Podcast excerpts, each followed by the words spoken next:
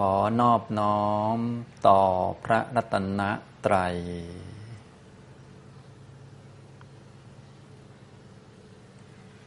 สวัสดีครับท่านผู้สนใจในธรรมะทุกท่าน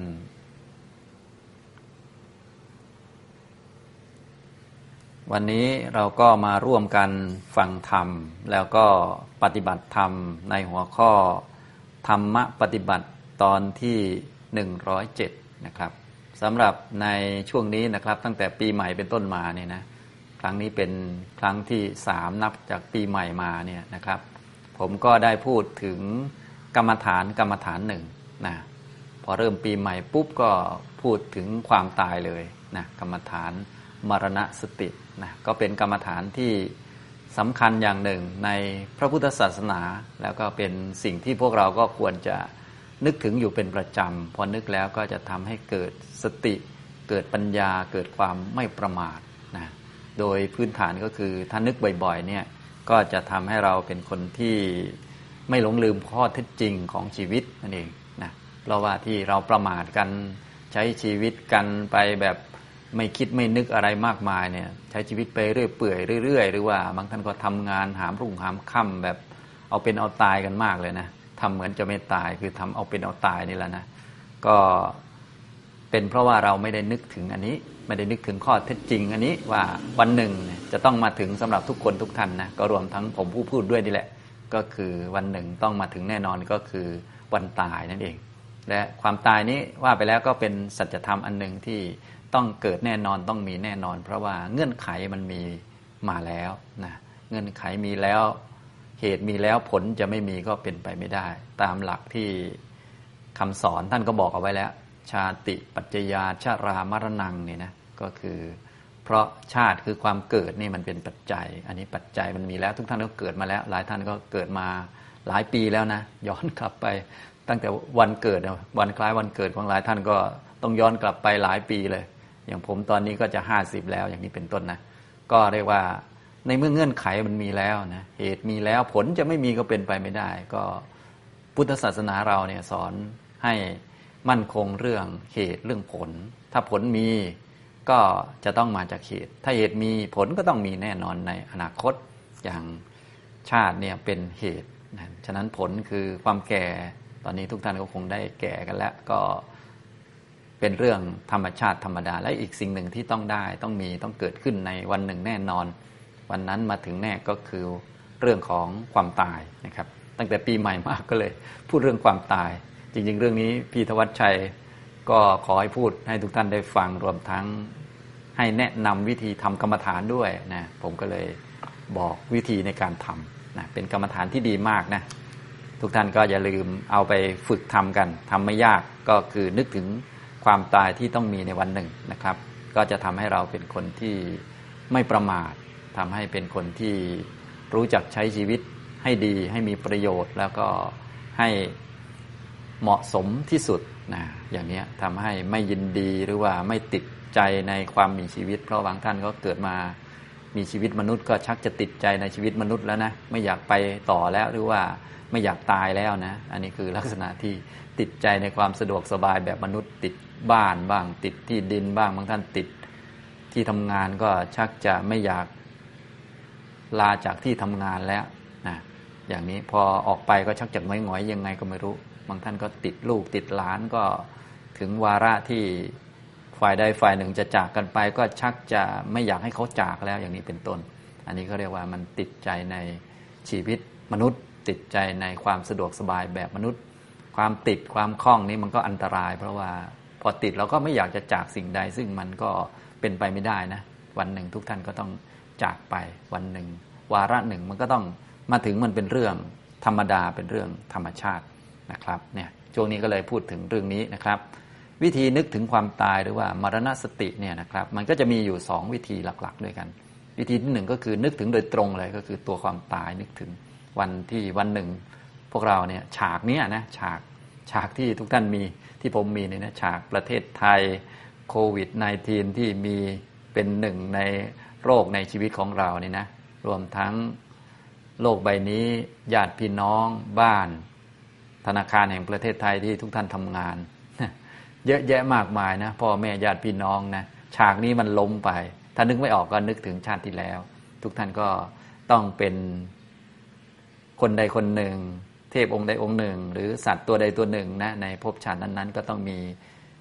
อะไรต่อมีอะไรที่เป็นฉากของชีวิตให้ดำเนินชีวิตอยู่ ถึงวาระหนึ่งก็ล้มฉากไป ทุกท่านก็จำไม่ได้เลยนะในชาตินี้ก็เหมือนกันที่เรามีฉากกันไปทำงาน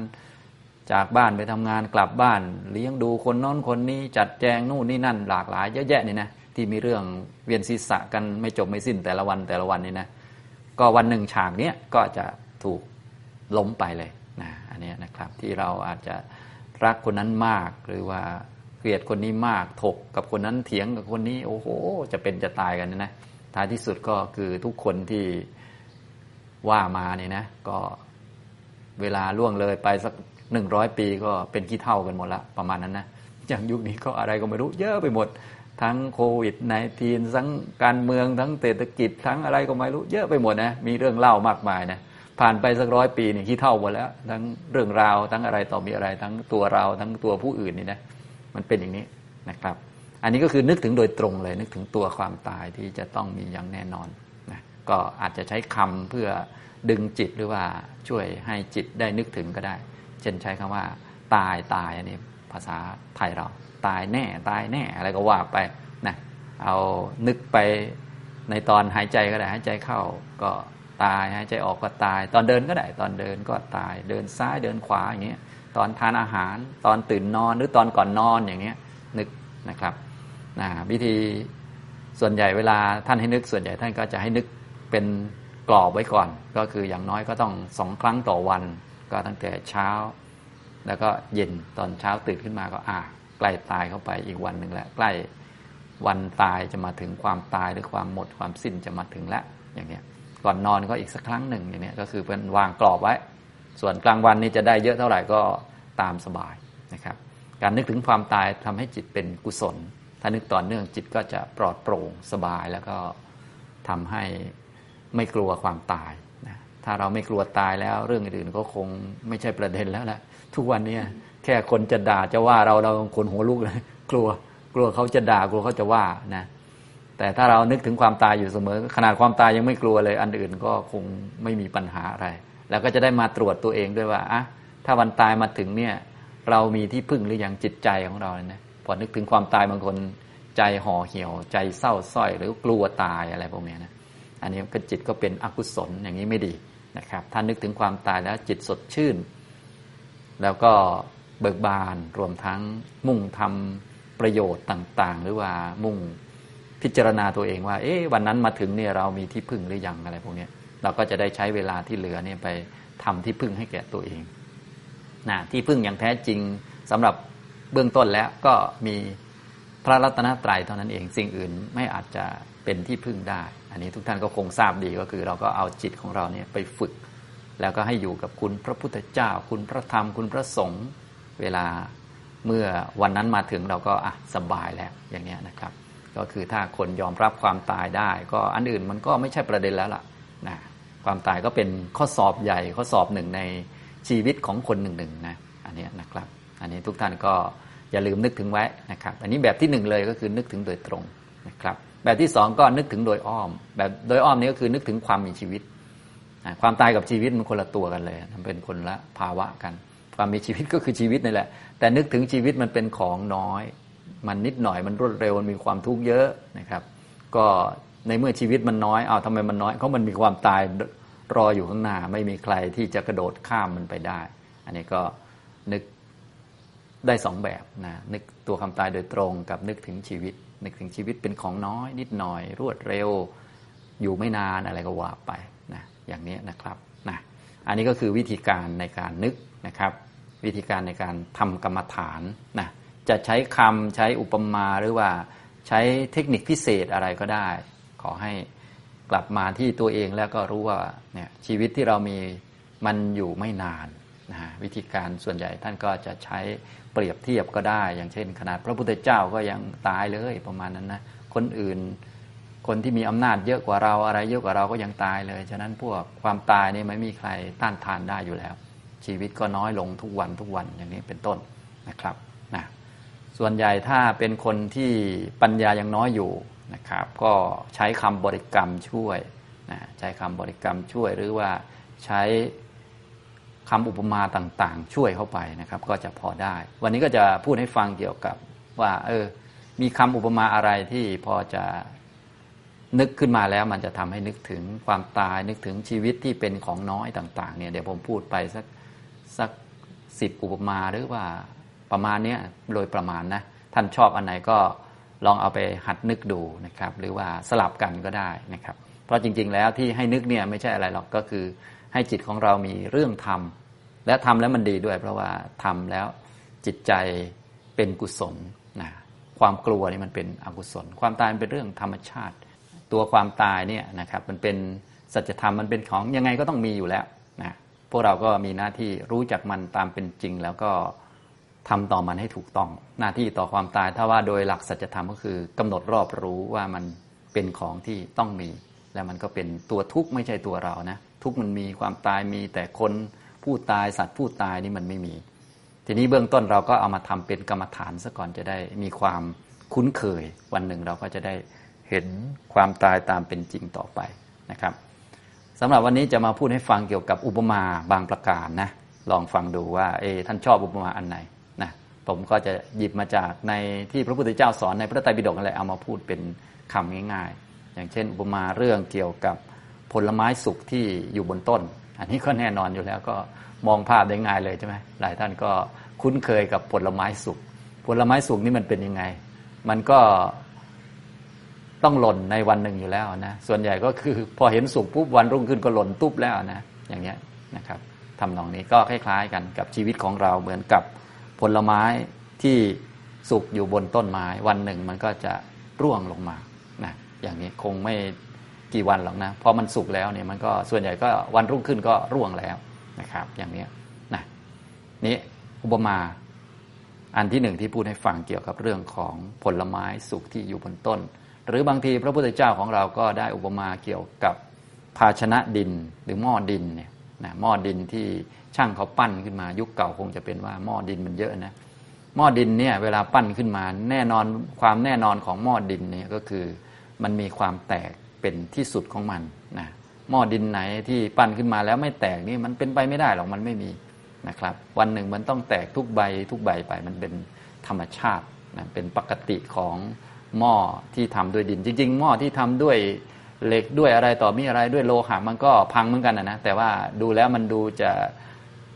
กว่าจะพังมันนานนะถูกทุบถูกตีมันก็แค่บุบเฉยๆใช่ไหมอันนี้เพื่อให้อุปมามันชัดก็อะหม้อดินนี่แหละจัดจะเลย แค่หล่นตุ๊บลงไปก็พังเลย หรือว่าเจอไม้อะไรนิดๆหน่อยๆก็พังอย่างนี้นะครับ หรือว่าไม่เจอไม้ไม่เจออะไรแค่แดดลมเนี่ยนะมันก็มีรอยแตกออกมาแล้ว แตกระแหงสักวันก็แตกออกไปนะนี่ก็อุปมาอีกอันหนึ่งก็คือหม้อดินนะชีวิตของเราเนี่ยร่างกายของเราก็เหมือนหม้อดินอย่างนี้เป็นต้นเราอาจจะนึกแบบนี้ก็ได้นะครับ อันนี้ท่านไหนชอบก็ลองนึกดู นึกแล้วจิตมันลงนะเรียกว่ามันเหมาะหรือ เขาเรียกกันว่าถูกจริตนั่นเองนะครับ ผู้ที่จะรู้ดีที่สุดก็คือพระพุทธเจ้าเนี่ยพระองค์จะให้กรรมฐานที่เหมาะสม หรือคำพูดที่เหมาะสมให้เราไปนึก แต่ตอนนี้พระองค์ไม่อยู่แล้วเราก็อาศัยคำสอนเนี่ยมาเรียนแล้วก็ลองเอาไปนึกดูว่าเออจิตใจเราลงกันดีไหมหรือว่าพิจารณาชีวิตของเรานี้เป็นของน้อยโดยอุปมาต่างๆนะที่พระองค์แสดงไว้อย่างเช่น ที่แสดงเกี่ยวกับชีวิตเป็นของน้อย โดยอุปมาเจ็ดประการนี่ยอันนี้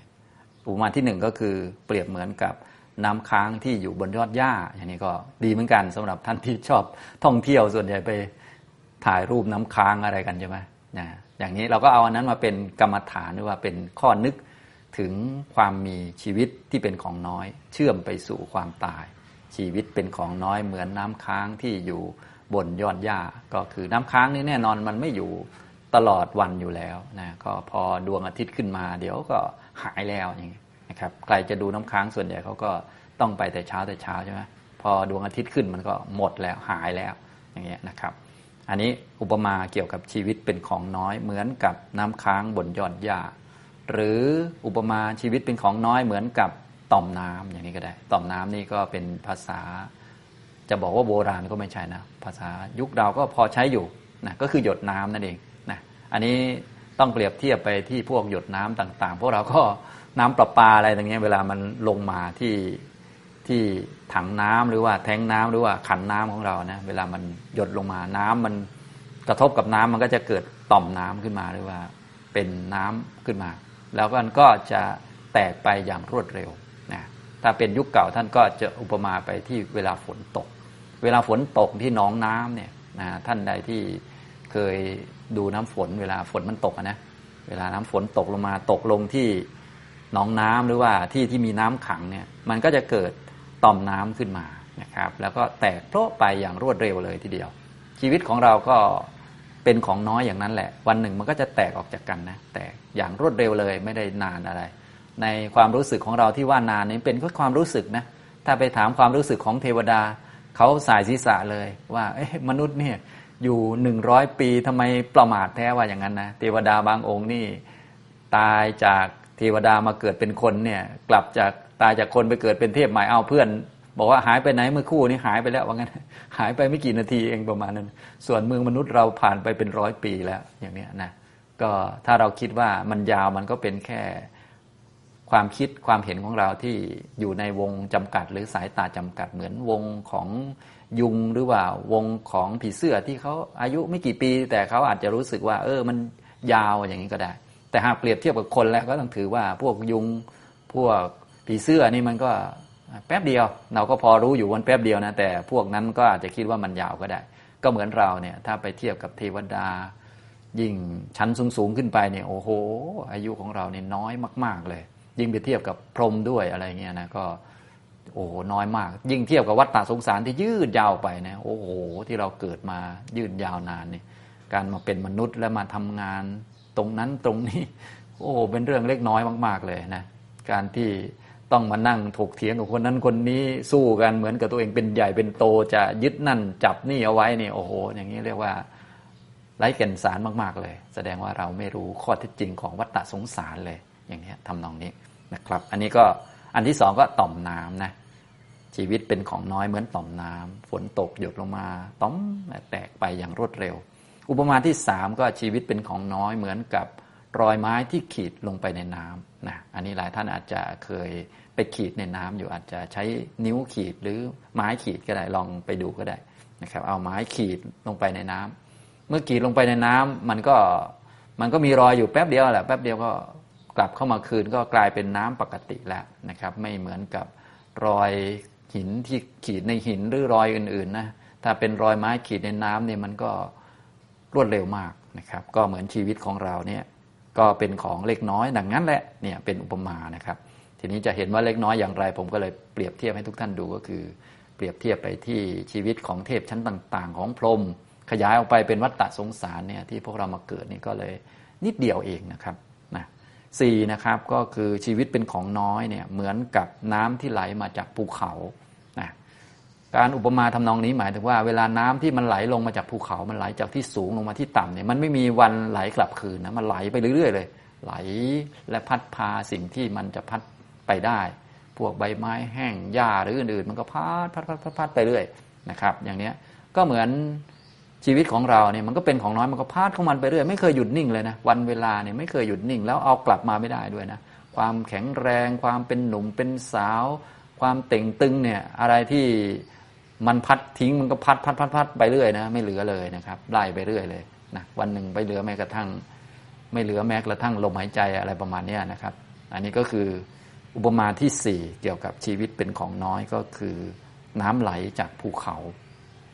นะครับ น้ำไหลมาจากภูเขาไหลลงไปเรื่อยๆเรื่อยๆจนสู่แม่น้ำสายต่างๆ แล้วไปสู่มหาสมุทรนั่นแหละนะครับ อย่างนี้ก็คืออุปมาว่าชีวิตของเราเนี่ยไม่มีวันที่จะย้อนกลับคืนเลยนะแต่ละวันแต่ละวันอย่าว่าแต่ละวันเลยเนาะแต่ละวินาทีแต่ละวินาที แต่ละลมหายใจ แต่ละลมหายใจนี่มันก็ไปของมันเรื่อยอย่างเงี้ยนะครับนะก็เอามานึกได้นะครับ เอามานึกเป็นอุปมา เพราะว่าบางท่านเนี่ย ใช้อุปมาแล้วเรียกว่ามีความซาบซึ้งใจดีก็นึกบ่อยๆ ก็ได้นะไม่ต้องนึกทุกอันนะครับ อันไหนชอบก็นึกอันนั้น อันนี้ผมพูดหลายๆอันเพราะพระพุทธเจ้าบอกไว้ก็มาเล่าให้ฟังนะครับ ท่านก็อาจจะจำไว้สักสองสามอุปมาอะวันนี้เอาอันนี้อีกวันหนึ่งเอาอันหนึ่งอะไรประมาณนี้นะหรือฟังไว้ก่อน พอเจอเหตุการณ์ฝนตกก็จะได้นึกไปที่ความเป็นจริงคือความตายไม่ใช่ไปชื่นชมอยู่กับฝนนะ เคยเจอฝนมาหลายรอบแล้ว แต่ว่ามัวแต่ชื่นชมเดี๋ยวก็ไม่ไหวนะครับ ข้อที่5นะครับชีวิตเป็นของน้อยเหมือนกับก้อนน้ำลายที่อยู่ที่ปลายลิ้นนะทุกท่านก็คงทำอยู่เป็นประจำแหละเวลาจะถมน้ำลายเนี่ยนะนะก็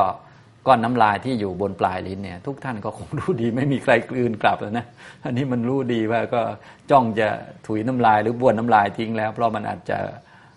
ลำคาญหรืออื่นๆนี่นะแน่นอนว่าวันหนึ่ง วาระหนึ่งหรือว่าอีกไม่กี่นาทีข้างหน้านี่แหละอีกไม่กี่วินาทีข้างหน้าเนี่ยจะโดนถมออกไปอย่างแน่นอน ชีวิตก็เป็นของน้อยอย่างนั้นแหละเหมือนก้อนน้ำลายที่อยู่ที่ปลายลิ้นนะครับอุปมาที่ 6 เกี่ยวกับชีวิตเป็นของน้อยก็คือ เหมือนกับชิ้นเนื้อที่วางอยู่บนกระทะเหล็กนะอันนี้ก็อาจจะต้องเป็นเหมือนพ่อค้าอะไรสักหน่อย จึงจะเข้าใจได้ดี หรือบางท่านไปซื้อเนื้อย่างอะไรประมาณนี้ก็พอเข้าใจได้ ก็คือกระทะเหล็ก ที่เขาทำให้มันร้อนมีไฟเผาหรือว่าแดดเผาอยู่โอ้โหร้อนมากๆ พอเอาชิ้นเนื้อใส่ลงไปนี่ แห้งเกรียมแป๊บเดียวควันขโมงเลยนะอย่างนี้นะนี่ก็อุปมาที่6นะครับอุปมาที่ 7 ก็คือชีวิตนั้นเป็นของน้อยเหมือนกับแม่โคที่จะถูกฆ่านะก็คือแม่โคตัวนี้อาจจะหมดประโยชน์แล้วนะก็ นมก็ให้ไม่ได้แล้วลูกก็ออกไม่ได้แล้ว อาจจะเป็นแม่โคแม่พันอะไรก็ว่าไปนะ แต่ถึงวาระที่เรียกว่าหมดประโยชน์แล้วนะเขาก็จะกินเนื้อเจ้าแม่โคตัวนี้แหละนะเอาจงเอาเนื้อมันไปขายแล้วมันทำประโยชน์อื่นไม่ได้แล้วนี่เขาก็ตีตราว่าอันเนี้ยไอ้ตัวเนี้ยจะถูกฆ่าแล้ว ในวันนั้นวันนี้อะไรก็ว่าไปนะครับนะแม่โคนี้อาจจะไม่รู้เรื่องเดินต่อยต่อยไปเรื่อยแล้วแต่ว่าทุกย่างก้าวที่มันเดินเข้าไป ก็ใกล้ ความตายเข้าไป ทุกขณะทุกย่างก้าวนั่นเองนะนี่ก็ชีวิตเป็นของน้อยเหมือนกับแม่โคที่จะถูกฆ่าอย่างนี้ก็ได้นะครับ อันนี้ฉะนั้นวันนี้ก็เลยพูดให้ฟังเกี่ยวกับ ให้นึกแบบอุปมานะนอันนี้พูดไปกี่อันแล้วเนี่ยเก้าอันแล้วใช่ไหมก็มีอะไร ท่านไหนชอบอันไหนก็เอาอันนั้นเป็นผลไม้สุกที่อยู่บนต้นอย่างนี้นะอันที่สองก็คือเรื่องของหม้อดินหม้อดินที่มันมีความแตกเป็นที่สุด เป็นเรื่องธรรมดานะครับยังมีอุปมาอื่นๆก็ท่านชอบอันอื่นหรือว่าไปอ่านจากหนังสือก็เอามานึกได้ เอามานึกคือน้อมเข้ามานะครับนะแล้วก็อีกอุปมาเจ็ดอย่างเนี่ยเกี่ยวกับชีวิตเป็นของน้อยเหมือนกับน้ำค้างบนยอดหญ้า เหมือนกับต่อมน้ำเหมือนกับรอยไม้ที่ขีดลงไปในน้ำเหมือนกับน้ำที่ไหลมาจากภูเขา เหมือนกับก้อนน้ำลายที่อยู่ที่ปลายลิ้นเดี๋ยวก็ถมไปอย่างรวดเร็ว เหมือนกับชิ้นเนื้อที่ไปวางบนกระทะเหล็กที่มันร้อนมากๆ แล้วก็เหมือนกับแม่โคที่ถึงคิวและเขาตีตราไว้เรียบร้อย พวกเราก็เกิดมาก็เรียกว่า พอมีชาติขึ้นมาก็เขาก็เขาให้คิวมาแล้วก็ก็ตีตรามาแล้วว่าต้องตายประมาณนั้นก็กรรมให้มาแล้วเนี่ยนะเขาสร้างฉากมาตามกรรมของเราในแต่ละวันแต่ละวันที่นอนหลับแล้วยังตื่นขึ้นมาก็เพราะกรรมยังไม่หมดนะกรรมยังสร้างฉากมาให้ รับเรื่องนั้น ให้กระทบเรื่องนี้ ให้เจอเจ้านายบ่นอย่างนี้ ให้เจองานลำบากนู่นนี่นั่นอะไรก็ว่ากันไปนะครับ ก็ต่อสู้กันไป ก็ต้องกำหนดรอบรู้ว่าทุกเป็นของที่จำเป็นต้องมี แล้วก็ทุกหลักอีกตัวหนึ่งที่ทุกท่านจะต้องมีแน่นอนก็คือความตายนั่นเองก็เป็นข้อสอบสำคัญนะครับ ฉะนั้นก็อย่าลืมนึกถึงกันนะครับ อย่าไปกลัวความตายนะครับ เพราะความกลัวนั้นเป็นอกุศลนะต้องทำจิตของเราให้เป็น กุศลอยู่เสมอตรวจสอบดูมีที่พึ่งหรือยังนะถ้าเกิดหมดฉากหรือว่าล้มฉาก ไม่เหลืออะไรเนี่ยพอจะรักษาจิตได้ไหม จะต้องดูแลตัวเองก่อน ก็คือดูแลไม่ให้ใจเป็นอกุศลนั่นเองนะครับ อย่าลืมรักตัวเองให้ดีๆ เพราะวันนี้ก็เป็นวันวาเลนไทน์เกี่ยวยังไง อันนี้เรื่องของทางสมมุติเขาก็เอามาพูดได้ก็คือรักตัวเอง ฉะนั้นคนรักตัวเองก็อย่าไปกลัวความตาย เพราะความกลัวความตายนี่นะมันเป็นอกุศล ถ้ารักตัวเองตัวเองก็ตัวหลักก็คือตัวจิตนะนะรักตัวจิตก็ทำจิตให้เป็นกุศล นึกถึงความตายเป็นเหมือน จะบอกว่ามันเป็นเพื่อนกันอะไรก็ไม่เชิงอะเพราะว่ามันก็เป็นของมันมันต้องมีอยู่นะครับนะก็อย่าลืมรักตัวเองก็อย่าไปกลัวความตาย หรือพูดเป็นเรียกว่าเชื่อมกันก็ได้รักตัวเองนะ รักตัวอย่ากลัวตายนะ รักตัวต้องไม่กลัวความตาย เพราะว่ารักตัวเนี่ยต้องทำให้ตัวก็คือ จิตของเรานี้เป็นกุศลนะครับ ความกลัวตายมันเป็นอกุศล ไม่มีประโยชน์ใดๆนะครับ ไม่มีประโยชน์ที่จะทำให้ไปสวรรค์ หรือมีความสบายอกสบายใจนะอย่าบอกว่าแต่กลัวตายเลยกลัวอย่างอื่นก็ไม่สบายใช่ไหมอย่างนี้นะครับ ฉะนั้นจะต้องให้จิตมีที่พึ่ง ถ้ามีกลัวขึ้นมาปุ๊บทุกท่านก็อย่าลืม นึกถึงพุทโธธรรมโมสังโฆบ่อยๆนะนึกถึงแล้วก็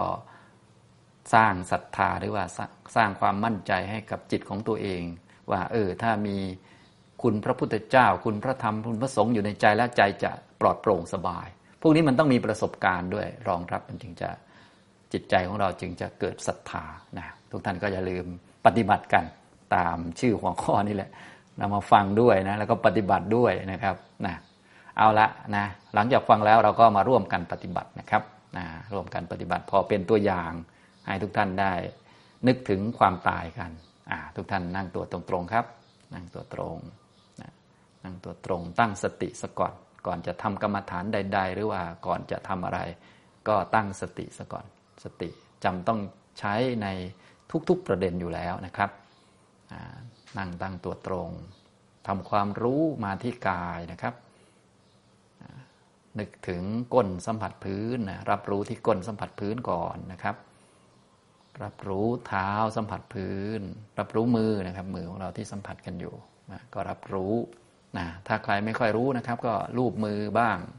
นะกำมือเข้ารู้แบมือออกรู้อย่างนี้นะครับ เพื่อให้จิตของเราไม่ไปเที่ยวข้างนอกหรือไม่ไปตกใจกับเรื่องนั้นเรื่องนี้ไม่ตกใจกับเรื่องต่างๆ หรืออารมณ์ที่เข้ามากระทบเข้ามานะก็ลูบมือไว้อย่างนี้นะครับ เพื่อกระตุ้นความรู้ตัว ให้ความรู้อยู่ที่มือไว้ก่อนเคาะนิ้วอย่างนี้ก็ได้นะอยู่ที่นิ้วไว้ก่อนนะต่อไปเมื่อรู้ตัวดีแล้วก็ นั่งให้สบายๆนะครับทำความรู้อยู่ที่ตัวนะนึกถึงก้นสัมผัสพื้น เท้าสัมผัสพื้น มือสัมผัสกันนะครับ เมื่อรู้ตัวดีแล้วก็หลับตาลงสบายๆนะครับ นั่งให้สบายๆรับรู้กายของเราที่นั่งอยู่นะครับ กายนั่งรู้ก้นสัมผัสพื้น เท้าสัมผัสพื้นมือสัมผัสกันนะครับ รับรู้นะ กายของเรานี่มันก็มีหน้าอกกระเพื่อมขึ้น แฟบลง มีลมเข้ามีลมออกนะครับ เราก็รับรู้ถึงอาการของกายที่นั่ง ลมเข้า รู้ลมออกรู้นะครับเนี่ยเรียกว่าการตั้งสตินะครับ ลมเข้าก็รู้ ลมออกก็รู้นะครับนะไม่ต้องพยายามหายใจนะปล่อยกายให้มันหายใจปกติ เราแค่มีสติรู้เฉยๆนะพอมีสติแล้วก็หัดประกอบกรรมฐานคือมรณสติเข้าไปนะครับนะประกอบเข้าไปในการหายใจก็ได้นะครับ หายใจเข้าก็นึกถึงความตาย หายใจออกก็นึกถึงความตายอย่างนี้นะครับ เดี๋ยวเราทำร่วมกันประมาณ 20 นาทีนะครับ ได้เวลาพอสมควรนะครับทุกท่านก็คลายจากสมาธิได้นะครับ วันนี้นะครับผมก็ได้มาพูดนะครับ เกี่ยวกับเรื่องของความตายนะการเจริญมรณสตินึกถึงความตายโดยผ่านมาจากคำอุปมานะเพราะว่าบางท่านนี้ พอใช้คำอุปมาเนี่ยก็จะรู้สึกซาบซึ้งกินใจดีอะไรประมาณนี้นะครับ ก็ เลือกใช้ตามความเหมาะสมนะครับ ก็เพื่อให้เรามีสตินึกถึงความตายก็คือไม่ลืมข้อเท็จจริง ไม่ลืมความตายที่ต้องมีแน่นอนในวันหนึ่งนั่นเองนะครับ ถ้าอุปมาไหนช่วยให้เรานึกถึงได้ ไม่ลืมได้ก็ถือว่าโอเคแล้วทำให้จิตเป็นกุศลทำให้เป็นคนไม่ประมาท ไม่ติดใจในความมีชีวิตต่างๆ แล้วก็จะได้ใช้ชีวิตให้เหมาะสมถูกต้องต่อไปนะครับ อุปมาที่พูดให้ฟังในวันนี้ก็มีตั้งแต่เรื่องของ ลไม้สุกที่อยู่บนต้นเนี่ยเดี๋ยวแป๊บเดียวก็หล่นแล้วนะครับ หรือหม้อดินนะทำขึ้นมา ไม่นานก็จะแตกมีความแตกไปเป็นที่สุดอย่างนี้นะครับ หรือว่าเราจะเพิ่มมาอีกหน่อยก็ได้ เช่นเหมือนกับเพชฌฆาตอย่างเงี้ยนะเป็นนายเพชฌฆาตความตายนี่เหมือนกับนายเพชฌฆาตคอยตามหลังดอมดอมมองมองเราอยู่นะ ได้ช่องได้โอกาสเมื่อไหร่ก็ ฆ่าเราทิ้งเมื่อนั้น อย่างนี้ทำนองนี้ก็ได้เป็นดุจนายเพชฌฆาตอย่างนี้ก็มีในคำสอนของพระพุทธเจ้าที่พระองค์ทรงแสดงบ่อยๆเลยนะครับ ก็เพชฌฆาตเขาคงไม่บอกเราว่าเขาจะฆ่าเราเมื่อไหร่นะก็ความตายก็ไม่มีเครื่องหมายบอกว่าเราจะอยู่ได้นานไหมอะไรไหมอย่างนี้ทำนองนี้นะครับนะรวมทั้งอุปมาชีวิตเป็นของน้อยเจ็ดประการก็นำมาพิจารณาได้ เพื่อทำให้เราเข้าใจ ความเป็นจริงไม่หลงลืมความตายนะเหมือนกับน้ำค้างบนยอดหญ้า เหมือนกับต่อมน้ำเหมือนกับรอยไม้ที่ขีดในน้ำเหมือนกับน้ำไหลลงจากภูเขา เหมือนกับก้อนน้ำลายที่อยู่ปลายลิ้น เหมือนกับชิ้นเนื้อที่วางบนกระทะเหล็ก และเหมือนกับแม่โคที่จะถูกฆ่าอย่างนี้ทำนองนี้นะครับ อันนี้วันนี้ได้มาพูดให้ฟังนะครับบรรยายแล้วก็ร่วมกันปฏิบัติธรรมในวันนี้ก็ คงพอสมควรแก่เวลา เท่านี้นะครับ อนุโมทนาทุกท่านครับ